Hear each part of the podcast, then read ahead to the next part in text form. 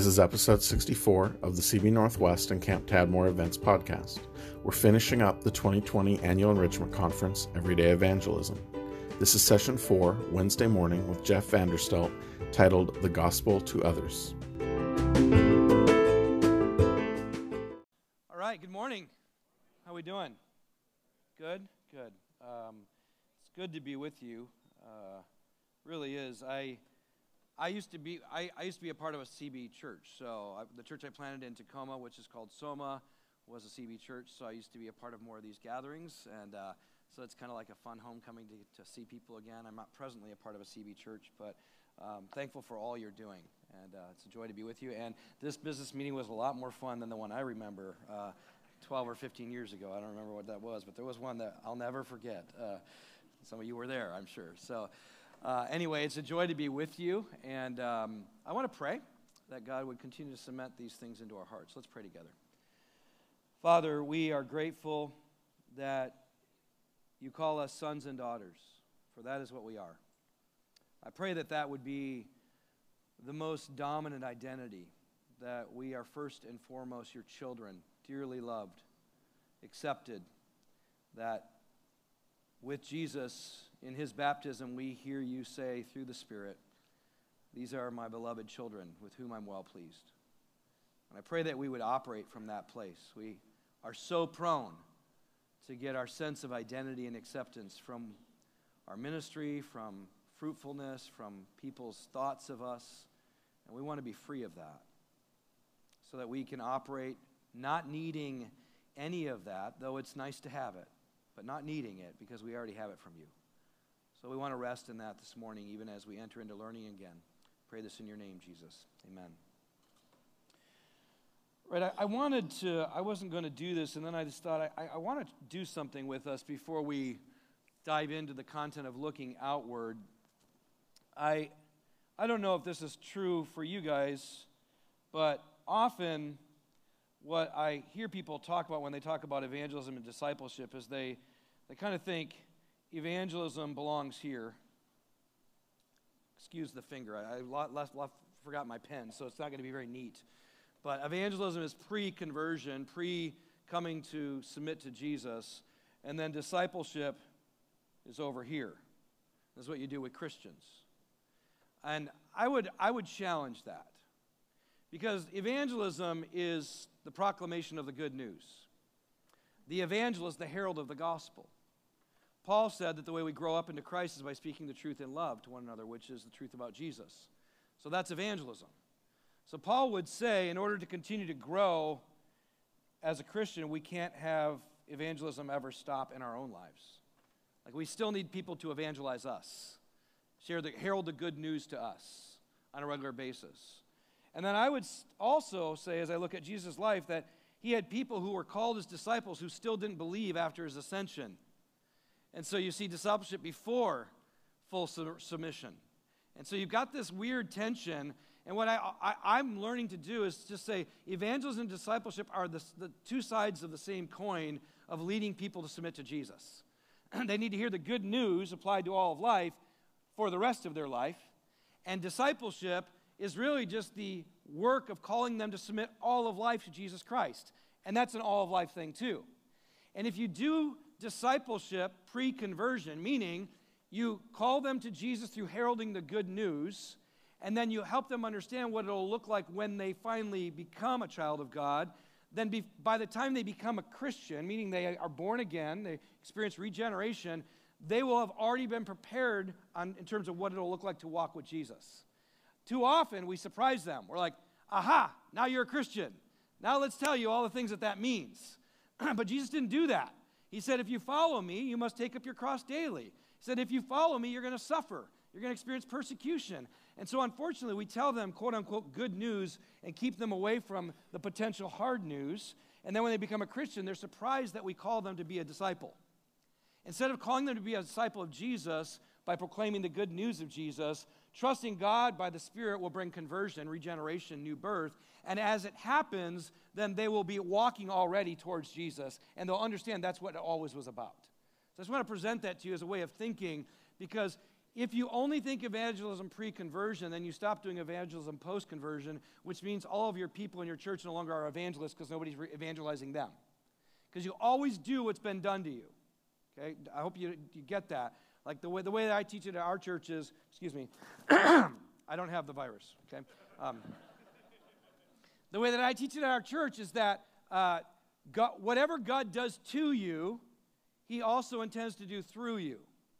And so you're always working out your salvation, and you will always be working with other people in such a way that reflects what you have experienced.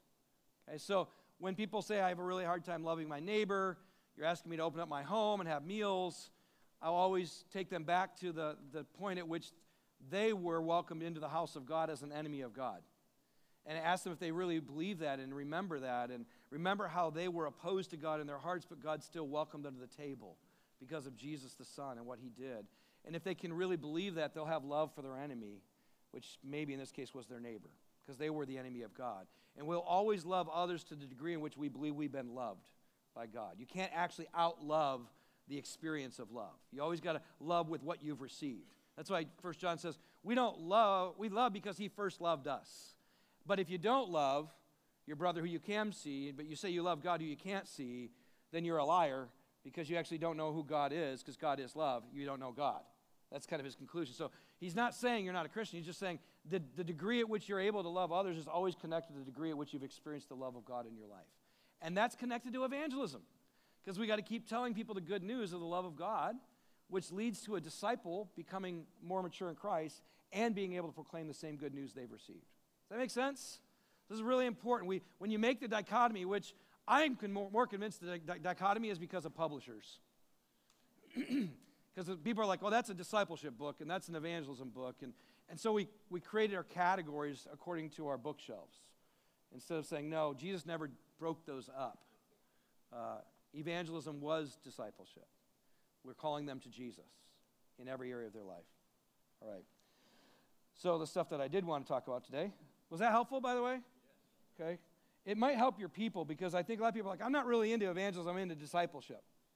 and I always tell them, you can't say that.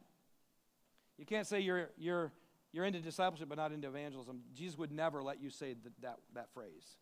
And, uh, and so they're actually two sides of the same coin.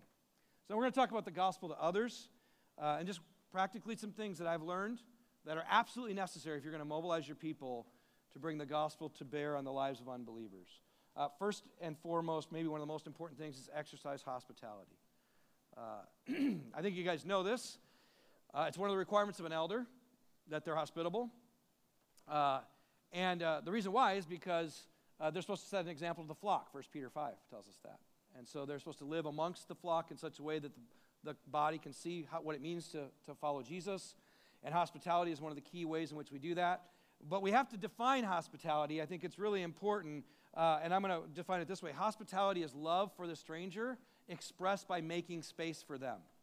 So, unfortunately, in the Christian circles that I grew up in, we use the word hospitality almost in the same way as we use fellowship, which is we hang out with Christians and we have meals together.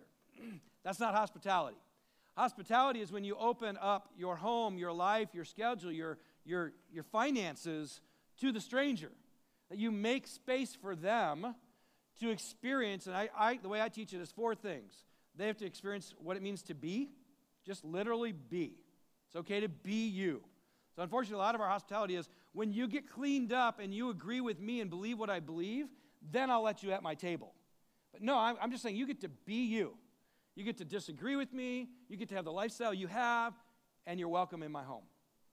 Okay? then be known or be with. Not only be, but I want you to experience presence. And then I'll, and I'll tell you the background of this. This is all from the Middle Eastern context. Third, then be known. We tend to be like, hey, until I know you and trust you, you're not at my table. You're not in my life. But in the Middle Eastern context, you had to actually, if a stranger walked out in front of your house and you saw them, your responsibility was to say, hey, would it, what, what, what, do you need anything? Do you need to eat? Do you need to, a place to sleep? Do you need to have your feet washed? Do you, what do you need? Come on in and be with us. and let us care for you, and you didn't get to know their name or their history or their background and didn't do a background check, none of that, right? And, that, and then once you did that, once they could be with you, their needs were met. They were, if they were hungry, they were fed. If they were tired, they slept. If they were needed to be clean, they would get the opportunity to be, have some kind of cleansing opportunity. Then you would say, Now, what's your name? That was hospitality in Jesus' day. We do the exact opposite, right? And why is that? Why is that so important? Because Jesus, when he came, and the early church, when they were living this out, they knew that the only way people would really come to know God is if you gave them enough space to feel safe, cared for, and loved before you introduce the concepts of what he's about. That they need to experience the truth of his love before you tell them the truth of his love. That it's more experiential in nature to understand what it meant to belong to the household of God than for you to tell them about this concept of the household of God. And so that was the, the kind of the way they did it. And then lastly, become was the last part of that. Then we want to, we want to press into their life. We want to help them become who they were meant to be. And, and this is so radically different than our day. Now, I'm not saying throughout all the warnings, I, you know, like we had a, a guy in our neighborhood who was a sex offender. it happened before he was 18. So, I mean, it happened when he was 20 and it was with a 17 year old girl. So it wasn't a heinous act of sex offense, but it was still a, a one that he was on the register for. And so we, we did find that out because that pops up in your neighborhood. You know, you know who those people are. And so the first time he came over for dinner, we just said, hey, we just need to let everybody know this is your past because we want to honor them. So we, there's, there's principles like that that you have to walk through in a context we live in where you exercise wisdom. But I only frame it up that way because I want to back up and say, we're really far away from that, aren't we? The kind of Middle Eastern kind of hospitality that they were expressing. And I'm not saying let's all become Middle Eastern. I'm just saying when the Bible called people to be hospitable, it meant that. Okay? And so I would ask, even as elders or leaders of the church, are you setting an example to the church by regularly opening your table to the, to the outsider, the non believer? Let's just say it that way. The, the neighbors in your context. Uh, when we talk about hospitality at Doxa, we say uh, it, it should be, you should follow the gleaning laws. Okay, the idea of the gleaning law is that you don't glean to the edge of the field, you always leave margin for the stranger to come in and take, right? And then we apply that to life. We say, Do you have margin in your life in terms of your schedule to make space for someone to actually be with you? Or are you so busy, your schedule's so packed, you've got zero margin? Do you have a, an extra ta- uh, chair at the table where they could come and eat with you? Some of us intentionally say we want to have an extra bedroom in the house that someone could actually find a place to stay if they needed it. Uh, and then we tell them to budget your finances in such a way that you've got margin to care for the stranger, to care for those who are in need when those opportunities come. And then, of course, all that requires emotional margin. Because as I'm talking, some of you are like, you're having emotional anxiety, right? Aren't you? If you're honest. Like, oh, if we bring them into our house, what will they do? You know, and and it's like, hide your kids, hide your wives. You know, you've seen that video. uh, and so there is that there is that anxiety that wells up, and so we have to go, what is that? And that's connected to something. And so that's where we, uh, one of the, the fruit of the spirit is self-control. And we have to say, what's going on inside of me that's reacting as I think about opening my home and my life to people. And I just want to say, you, you will not. I'm going to say this definitively. You will not make disciples of Jesus in your context if you don't exercise, exercise hospitality. You will not. Okay? Full stop. No buts, no ands. No, you will not. And the reason why is because not only will you likely not lead that many people to Christ, because they're not coming to your churches. Okay, let's be honest, in the Northwest, people, maybe where you're at, you're still living in, I don't know all your context, they don't come to church where I live at all. Non Christians do not come to church. I wouldn't if I were them. We live in the Northwest. Why would I sit in a building on a Sunday when I could be outside enjoying the world? I, I don't believe God made it. Why would I go, go to a church to talk about that, right? So they're not coming. That's one thing. Second, they won't be discipled in the ways of Jesus if they never experience hospitality. So they've got to experience it, which means you might, you know, a good way to start is maybe start with people that you know. I, I know it's hospitality defined as love for the stranger, but if you can't do it with people in your church and teach them how to do it, they won't be able to replicate it. Now, here's the way that I teach people how to do it I invite Christians to join me when I invite non Christians to my table. I, I, just, I just let them see it and kind of break down the wall. I remember a couple years ago we did Super Bowl parties, and Janie and I have several friends, and some, some are, are not on the same page with us in terms of marriage. So there's same sex married couples that show up at the Super Bowl party. And, and I, I just, and I, I tried to prepare our people because they're not, some of them aren't used to having friends who are in that community. Janie and I have almost always had friends in the LGBTQ community. Uh, and so they, they come over and we're hanging out, and I'm watching these Christians. They're like, what do we do? You know, they, they almost like avoid them, like there's something wrong, like they're, they're not human or something. And, I, and I'm watching the whole thing. I pull them aside and go, and I had to like coach them. Hey, they're just like you. They're humans who have friendships and they like people. You can talk to them. Ask them about their relationship. Ask them about how they met. And, I, and I'm coaching them in how to engage in a relationship with people who don't believe the same things they believe and certainly don't live the way that they live. But they've got to have a place to be. Because if they don't have a place to be, they're not going to be known. If we don't know them, we're never going to know how to share the gospel to their real story. And so if we keep them at a distance, I guarantee you we'll have no opportunity to share the gospel. And so I have to coach people in this. And as leaders of the church, we've got to set the example. That's why it's a requirement of an elder. Okay? And in fact, when I do elder assessments, it's one of the most important things is tell me about how you work out hospitality in your neighborhood, with your coworkers, with non-believers. Because you also are supposed to have a good reputation with outsiders, which means they know you well enough to be able to tell people what you're like. And that had to, the only way that happens is if they've been in your life. And so those are two requirements of an elder because the church is supposed to be hospitable and have a great reputation with outsiders. I think we've got some work to do. Would you agree? So the beautiful thing I found, anytime I just consistently exercise hospitality with the outsider, I almost always get an opportunity to share the gospel. Almost always. I, in fact, I can't even think of somebody who I haven't got to share the gospel with, who I haven't shared table with.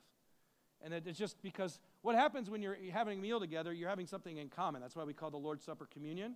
Common union around a common need and a common fulfillment of that need. Whenever you eat, something is happening at a spiritual level that God intended for you to have with somebody. That's why the Jews were, had such a hard time with Jesus eating with the sinners and tax collectors because they saw him becoming unclean by becoming one with them, right?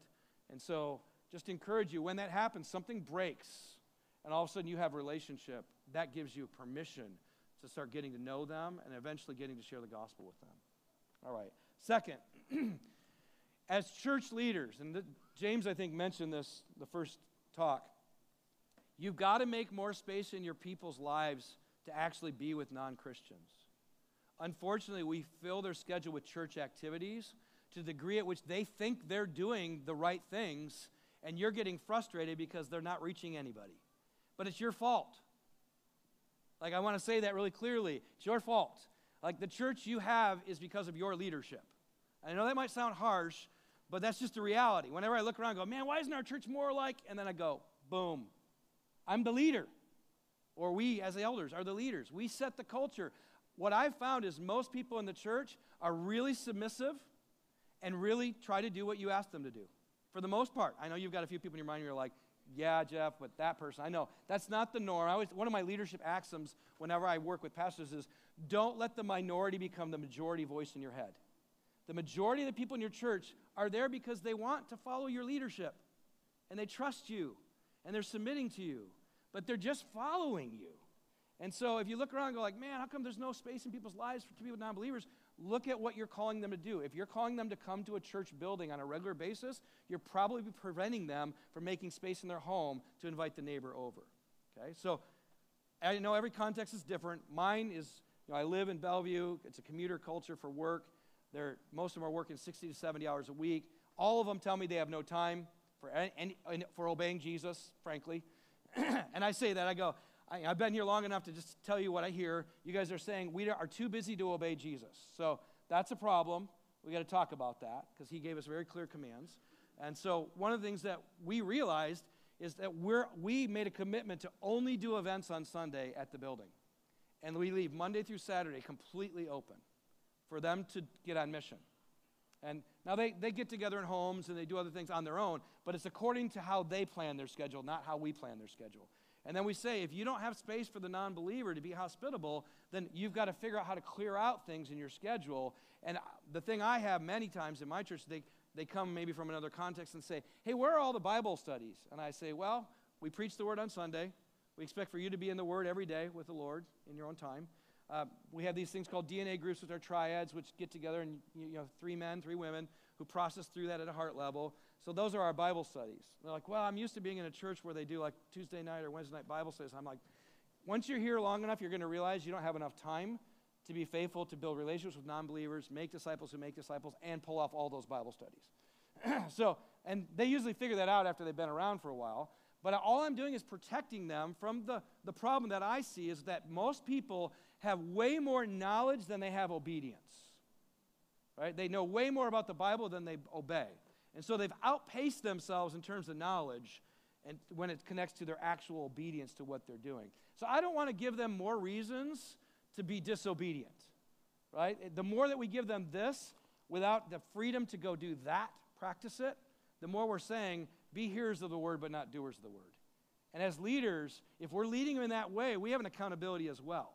To say, like, let's stop just giving them more information when they haven't had any transformation and they certainly aren't obeying by living it out in everyday life. So make the space, don't fill it. And the tendency for church leaders is if they show up to church events, they're more righteous. That's called Pharisaism.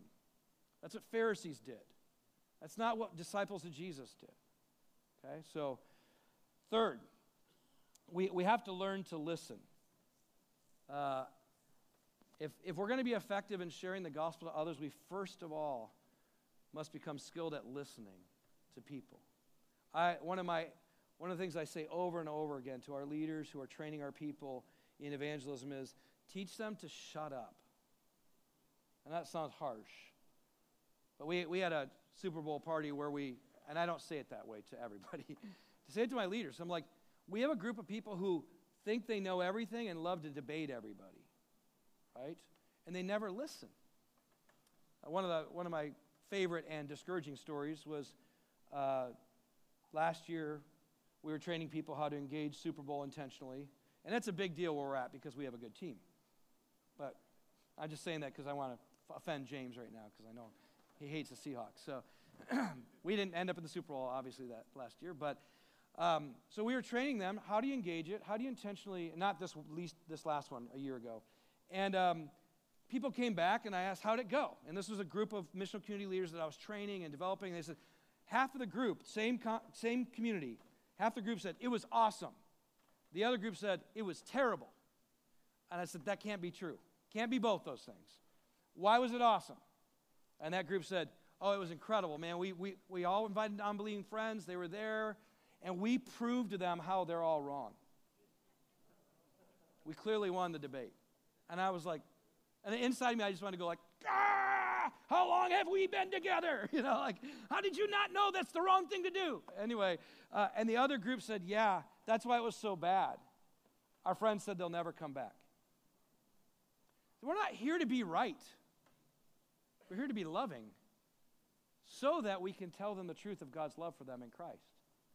And, and so I have over and over again had to teach our people you have two ears, one mouth, that should tell you an economy.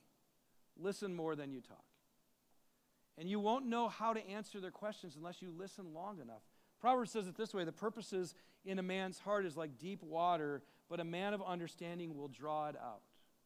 I'll say that again. The purpose in a man's heart is like, and this should be on the screen. The purposes in a man's heart is like deep water, but a man of understanding will draw it out. Proverbs 25. Okay? So that the wise people are going to draw out the hearts of others. Okay? Uh, when I listen to people, I listen for four things. And I do, I do want this on the screen if we can get that up there. Um, so listen, as you're listening to people, listen for their longings. What, what, what are they hungry for? Listen for their disappointments. Where's life let them down? Listen for their pain. Where have they been wounded? Listen for their hopes. How do they wish the world should be? Now, man, anytime, so I, I, I, had to re instruct that group. I said, next party you have, uh, this is what we do. we're really hospitable, which we, means we make space for people to be. And uh, if you think that they're experiencing that, then let them be with, be with them, be present. And then make your goal to let them be known, which means your goal by the end of the night is to know their story if possible. Or at least one of these longings, disappointments, pains, hopes. Okay? Now, if you ask enough questions, you'll get all that. Francis Schaeffer said if I had one hour with a person, I would spend the first 55 minutes asking questions. So in the last five minutes, I might have some sense of some good news I could share with them. But you won't know if you don't listen long enough. And so I always tell our groups make it your goal at the end of the party that you served well, exercise hospitality, got to know their story, and then talk together as a group. What did you hear about their longings, their disappointments, their pains, their hopes, and how could Jesus be good news to that? Okay? And I don't expect them to do that the first time. I expect them just to listen. I say, your job is not to talk to anybody about Jesus tonight. Your job is to listen long enough so you would know how to talk to him next time. Now, oftentimes they still get to, but it's a much safer context. I was, um, I was on a plane, and I know that almost evangelism stories seem to happen on a plane, but that's just because you're stuck with each other and uh, you have enough time. And so I was flying uh, from Seattle to Denver, and oftentimes when I sit in a in a, a seat in the plane, I, I will say, God, it would be great if, as an extroverted introvert, I could be alone, if you'll let me. But if not, I'm willing to talk. So, by the way, those of you who are, extra, or introverts out in the, in the room, I get it. Like, I come across like an extrovert, but I'm, I get recharged as an introvert. So, when I get on a plane, I want to put headphones on and talk to nobody, even though I love evangelism. So, I'm kind of a weird anomaly. You know, like, I would rather not share the gospel on the plane. Just being honest, okay? Okay, that's where I'm at. But I always say, God, this is not my life, this is yours. So if you want me to talk, you make it clear. If you'd like me to rest, I'm putting the headphones on. You make it clear. It's usually within the first five or ten minutes you know, right? Because the person next to you goes, hey, how are you? And you're like, dang it. it's one of those.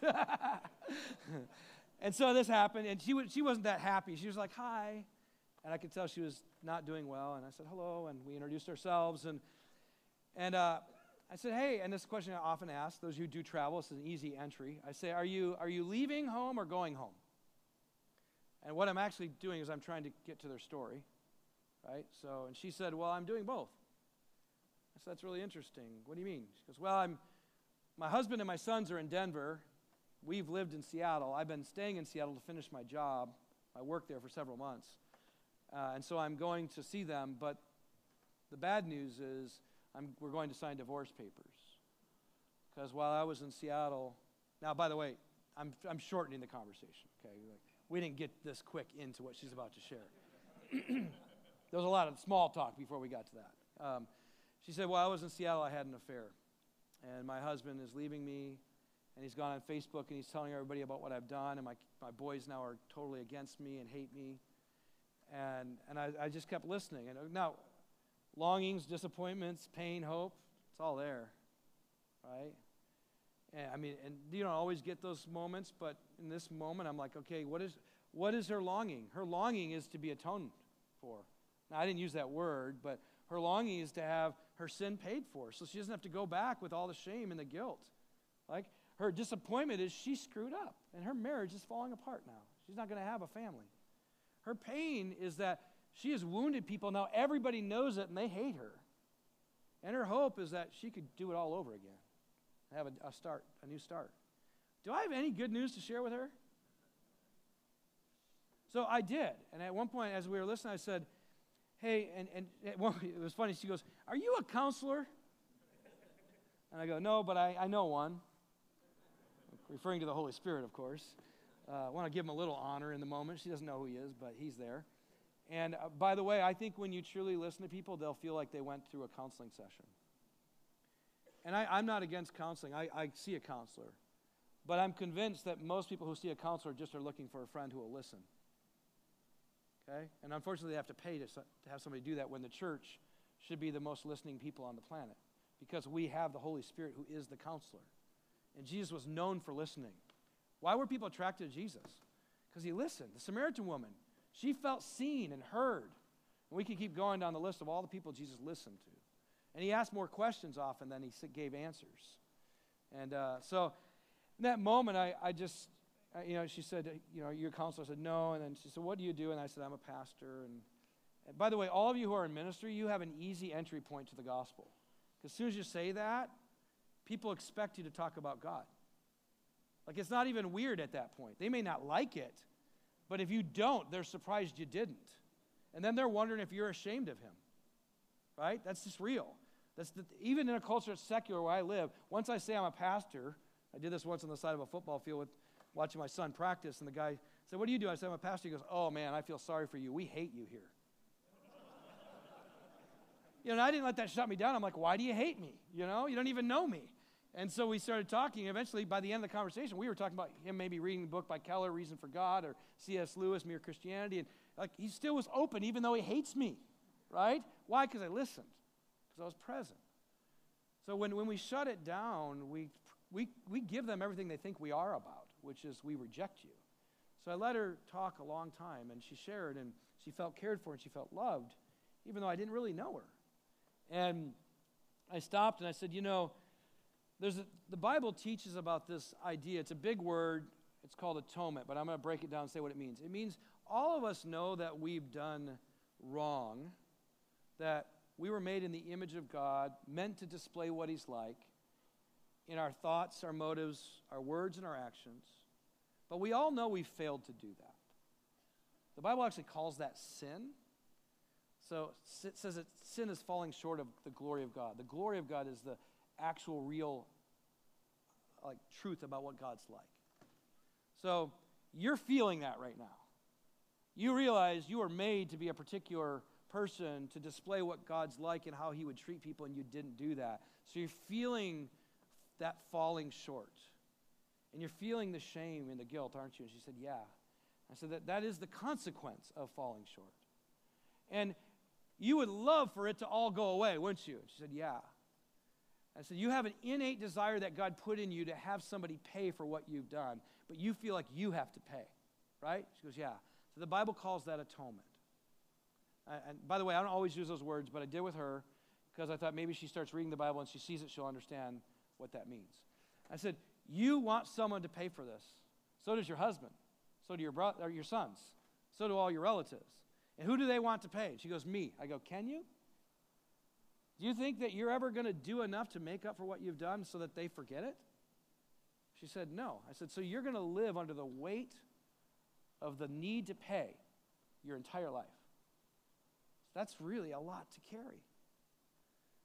So we as followers of Jesus believe that Jesus knew we couldn't. And so he came to carry the weight of your sin. I want to tell you that he went to the cross already knowing you were going to do what you did. And when he went to the cross, he took on your sin, what you did to your husband, what you did to your sons. And he died to pay in full so that he would take payment for you he would remove the shame, He would atone for the guilt, so you could go free. I said, Now, you may not believe that, but I'm telling you, you'll spend your whole life trying to atone, trying to pay, and nothing will satisfy the deep longing in your heart for someone who is actually the true image of God paying on your behalf. That's what God gave Jesus to you for. Now, I said, here's the other thing. If you actually believe this is true and you experience Jesus lift the weight of your sin off your shoulders and take it on Him, then you'll be able to even stand in the face of your husband who still might hate you and want you to pay for it. And you'll know internally, I don't and I can't. But I hope someday he will also experience what I've received. Now, all you're going like, she got on her knees and prayed the prayer, and, you know, and she didn't. She said, That sounds so good. Sounds too good to be true. By the way, you know that you've shared the gospel in the way you ought when it actually sounds like good news to you. Right? I hear people are like, man, I don't want to tell them the gospel. It's just it's so hard and they're going to reject me and they're going to be so mad. I'm like, well, then you don't get the gospel because you should be going like, I can't wait to tell them the best news in the world that they could be set free from the weight of sin and not have shame and guilt or fear of punishment. Like, you should be eager because you know it's the best news. And when they hear it, and some of you are going like, yeah, Jeff, it's foolishness to those are perishing. Yeah, it's foolishness. It's not bad news. Okay, if you if you are preached the good news and it sounds like bad news, you didn't listen long enough to their story to know how to connect it to their need, their longing, their pain, their disappointment. But if you listen long enough, you'll go, oh man, I've got so much good news to share for them. And they might say that sounds too good to be true, but at least it sounds good. Right? And I'm, con- I'm concerned that most of our evangelism doesn't sound good to anybody. Right? And so you have to listen to do that. You have to listen long enough. And, and you know you listen long enough because you'll, you'll have that moment where you'll go, oh man, can't, I can't wait to tell them. I've got good news for them. But if you, if you don't get to that place where you know what good news would sound like, you haven't listened long enough yet. And so be quiet. Hold off. Don't speak. Keep asking questions. So you listen long enough. And that could take a long time, to be clear.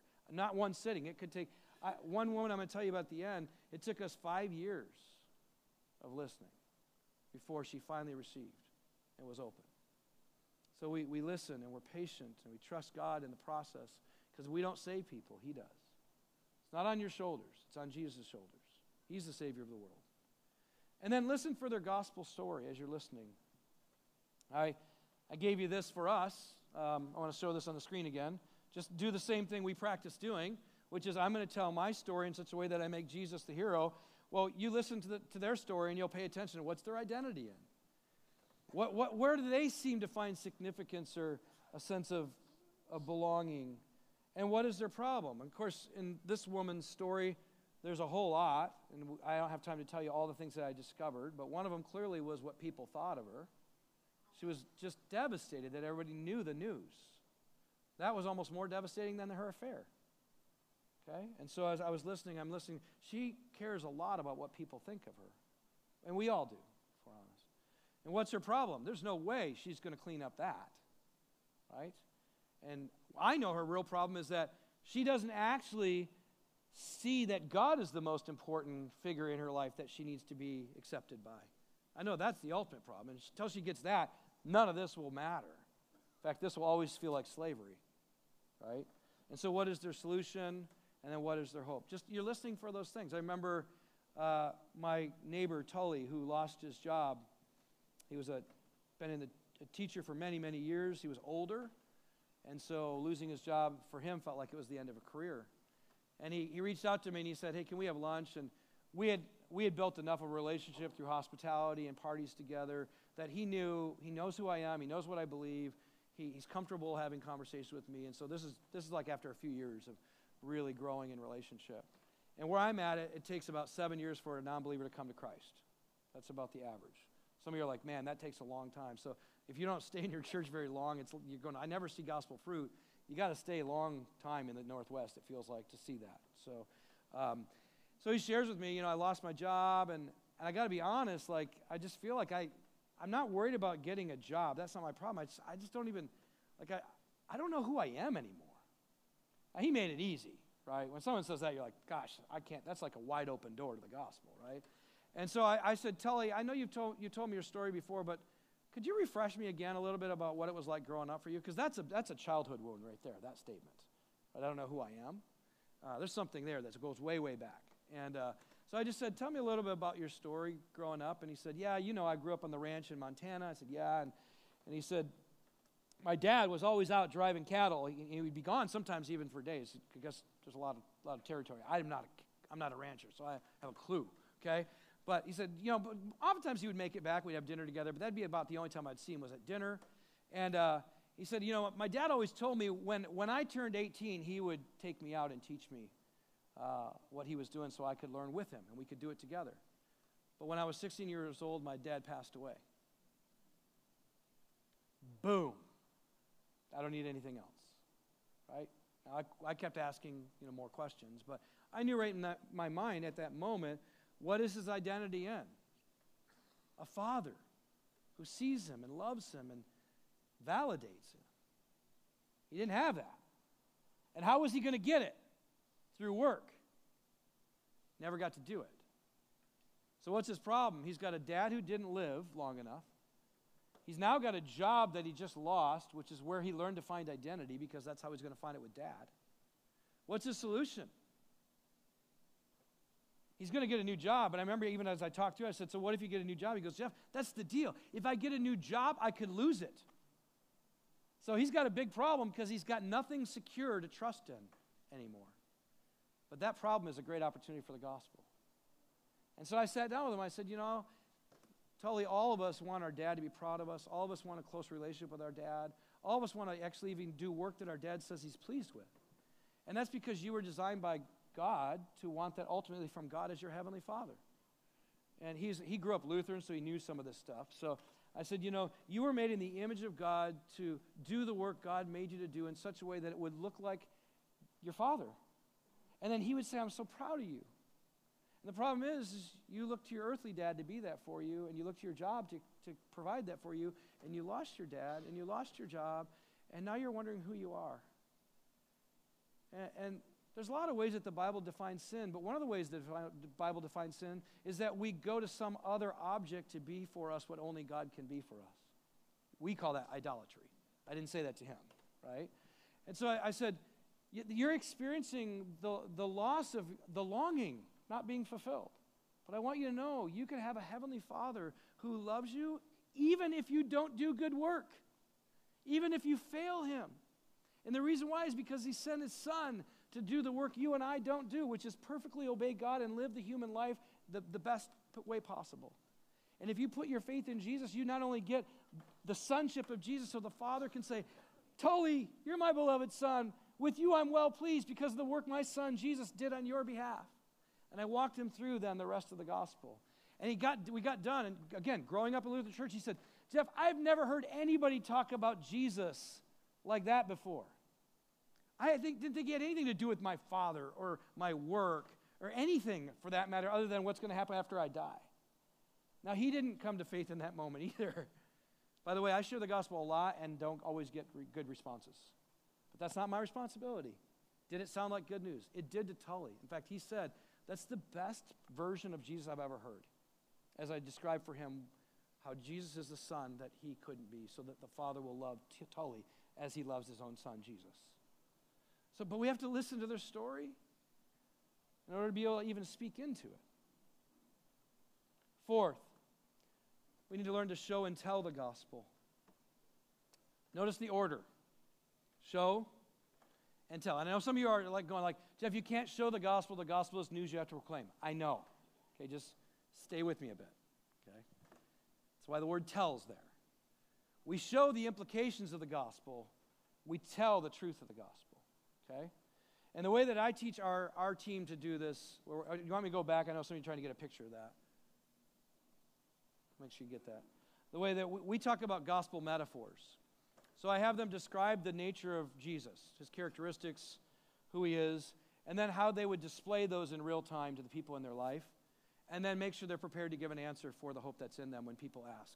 Uh, another way I say it is live your life in such a way it demands a gospel explanation.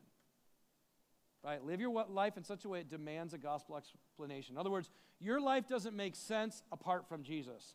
And the world thinks you're crazy for doing what you're doing. That's 1 Peter 2, right? That even if they think we're wrong, they would see our good works and glorify God someday on the day of visitation. So they might go, I don't get it. You guys are crazy. I reject your message, but I can't reject what you're doing. Because what you're doing would be something I would give God praise for because it was really good, but I don't get it. And you guys are kind of weird, right? If that isn't the way people receive you, then you're probably not living out a gospel centered life in a way that demands a gospel centered answer. So let me give you an example how to do this. Um, in fact, let's try it. Name some characteristics, and this is something you can do in a group or in your church gatherings. Uh, name characteristics of Jesus you know. What's Jesus like? Compassionate. Let's keep going. I, by the way, I would write these on a whiteboard if I had the time. Gentle. Great. Present. Wise. You can use his titles too Redeemer, Savior, Reconciler, all that. So you could do this with a group and then stop and go, okay, let's talk about your context, your neighborhood, your workplace, the people that you're engaged with that aren't yet believers. Which one of those aspects of Jesus do they need to encounter in this season? So let's just take present. We live in a community and there's a bunch, maybe there's a, a, a large number of widows and widowers who feel very alone in their context. And we know that Jesus is the Emmanuel, God with us. And so we decide we're going to make it our goal to make sure they're not alone anymore. And we're going to be present with them, have meals with them, invite them over, go and meet with them and say, Can we, can we work on your house? Is there anything we can do to care for you? And all of a sudden, you just start showing the presence of Christ. And at some point, they say to you, Why are you doing this? I remember I was preaching at a church in Texas, and I was talking about living this out, and I was preaching from 1 Peter 2, and I'd also gone to 1 Peter 3, verse 15, always be prepared to give an answer for the hope that's in you. And a woman came up to me after the gathering, and she said, Man, I got to tell you about our neighborhood. And what you were just talking about is what we're doing. There's this guy in our neighborhood, he cheated on his wife, family blew up, he's still living in the house, family's gone. It's a cul de sac, so everybody knows what's going on. And people, we're, we're having him over for dinner, we're trying to love on him and care for him and show the grace of Christ. And one of my neighbors came to the other day and said, and I won't use the explicit if she used, but she did. Uh, like, what the are you doing? Why are you with that guy? He's a jerk. He ruined his family. He ruined our neighborhood. And this lady, she said, and I'm kind of going like, oh man, she's going to tell me how she was prepared to give an answer for the hope that's in her, and it's going to be Jesus. And I said, what'd you tell her? And she goes, I told her, you know what? It's not hard to be nice. We just need to be nice. This is in Texas. So nice means I pretend I like you, right? Bless his heart. You know? And, and, and, I didn't, and I, you know, in that moment I wanted to go like, what were you thinking? And then I'm realizing, no, let, let your answer be seasoned with salt. Let it demonstrate the gospel you proclaim. Don't bring shame and guilt on her. Ask more questions. So I said, okay, are there other ways you could have answered it in such a way that she would have heard that Jesus is the reason for why you do what you do? And she's like, huh. She said, well, What would that look like? I said, Would you like me to give an example? She said, Yeah. I said, What if you said, You know what? We're no different than that guy. We have been, and in Texas, everybody is a Christian, right? So um, it's a different kind of evangelism strategy. Uh, but I said, what, what if you said, You know what? We have, we have cheated on God, we've been unfaithful to God. And God didn't reject us, but He accepted us and loved us at the cost of His own Son's life. And because He loved us when we were sinners, we can now love others that have also hurt us through sinning. And she's like, Oh, that's good. By the way, if you always say, what, what, How would I make much of Jesus in this answer? That'll help you answer the question. How will I make much of Jesus in this answer? Because what did she actually do? She robbed Jesus, she took the credit. Like, it's not hard to be nice. I'm a good person. Instead of going like, no, it's because of him. Donald Whitney, in his book on spiritual disciplines, has a chapter on evangelism. I encourage you to read it. But one, one thing, he, he tells a story of a, a man who came to faith uh, through an evangelistic crusade on a weekend. And he tells it from the vantage point of the owner of this business. And this owner of this business happens to be a Christian. This guy who came to faith was his employee. And he comes back on Monday and he's telling everybody, You'll never believe what happened. My life's forever changed. I met Jesus. I realized I need him as my Savior. And he's basically just preaching the gospel at the workplace. And the boss, who's been praying for this guy for a long time, says, Oh my goodness, that's so good. I'm so glad to hear this. I've been praying that you would come to faith in Jesus. And the employee says, What? You're a Christian? Here's the deal. He says, you are the man I looked up to the most. You're a good man. You're a fair boss. You're kind. You're generous. For years, I've wanted to be like you. Because you never told me that you knew Jesus, I didn't think I needed Jesus to be like you. So I've not been interested at all in Jesus Christ because I want to be a good person. And I figured if you didn't need Jesus to be a good person, then I don't need Jesus to be a good person.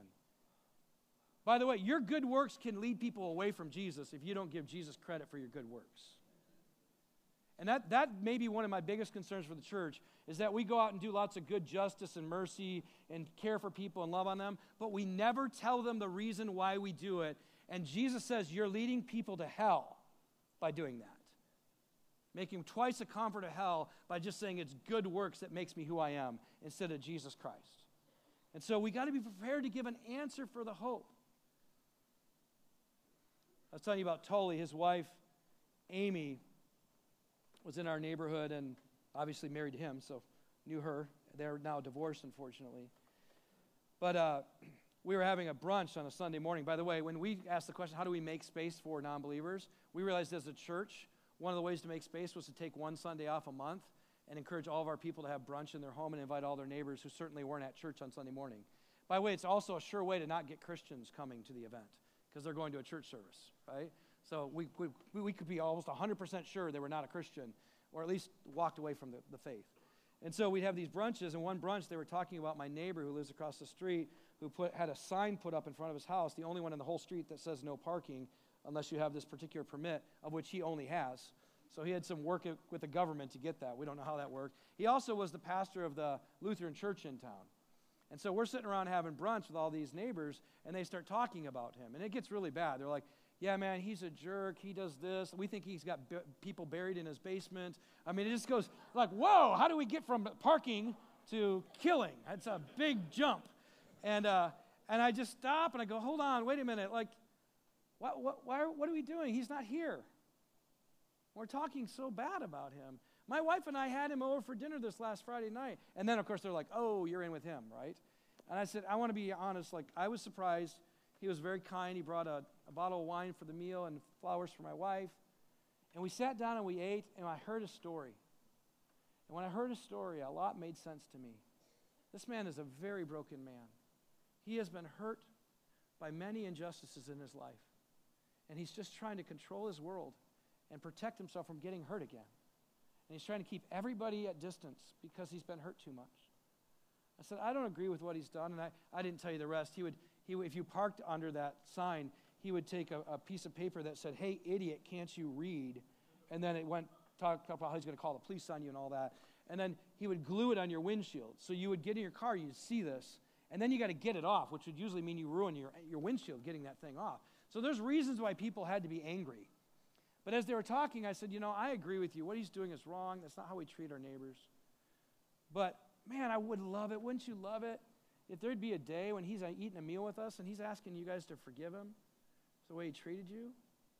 And since he's not in the room, I'm just going to ask that we don't talk about him anymore because he can't defend himself, and it's not really fair, and it, it's not very loving. Even if he's been unloving to us, let's not return it. Now, these are all non Christians.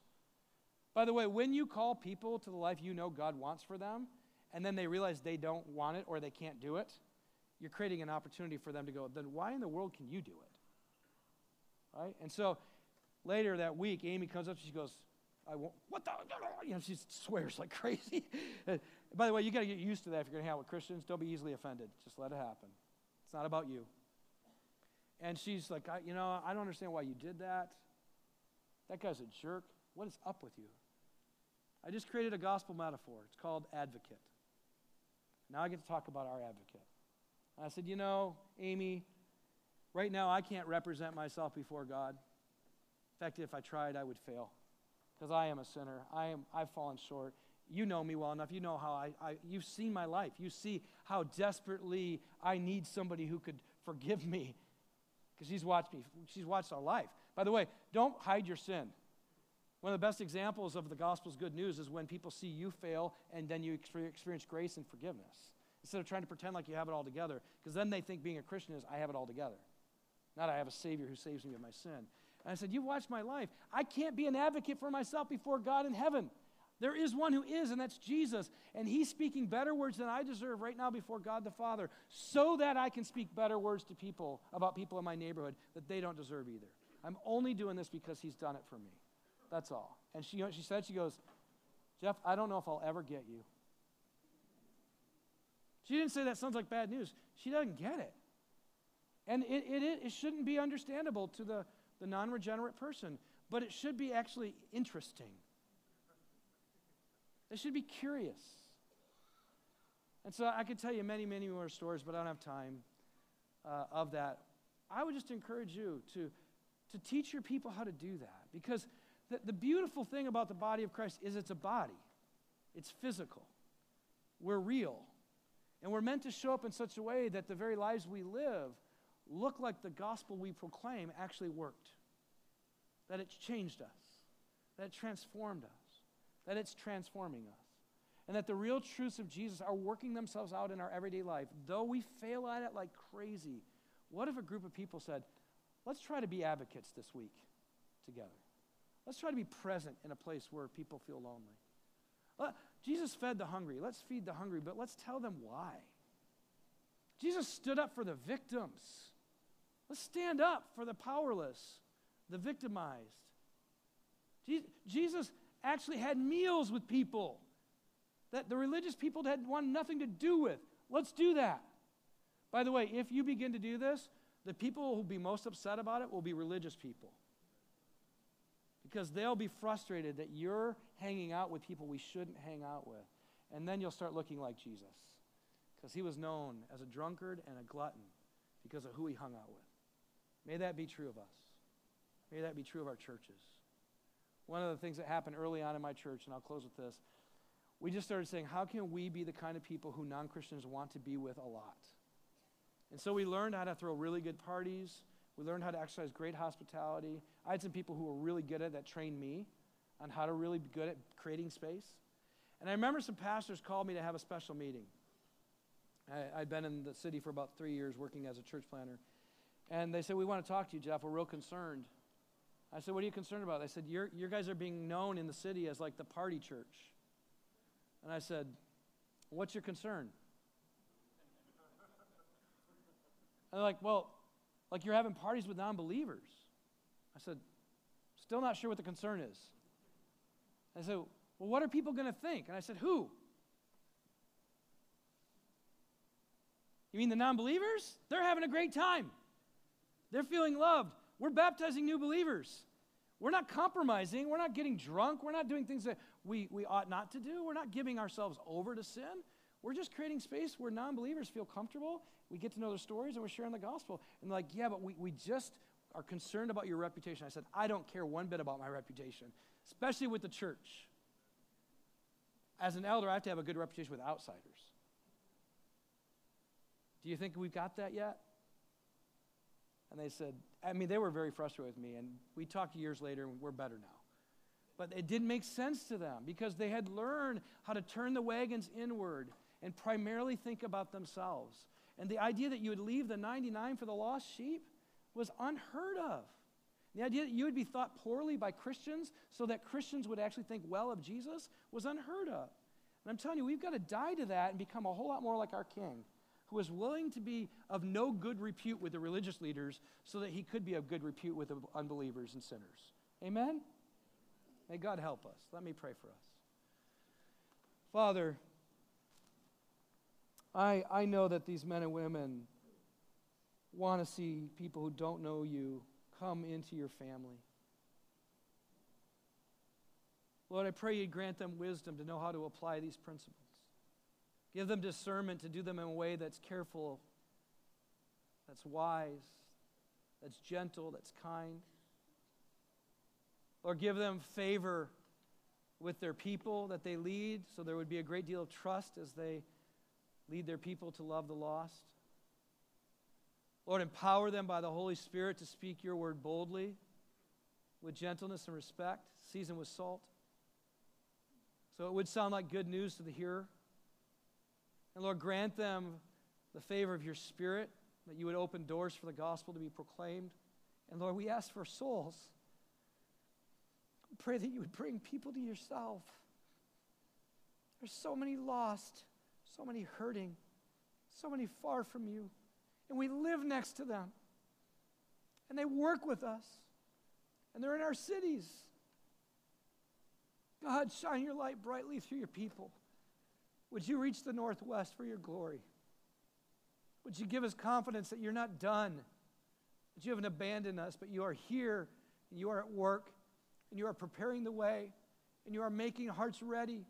We pray that we'd have the courage to love people at the risk of being thought poorly of, at the risk of loss of anything. God, give us your heart. Help us, we pray. In Jesus' name, amen.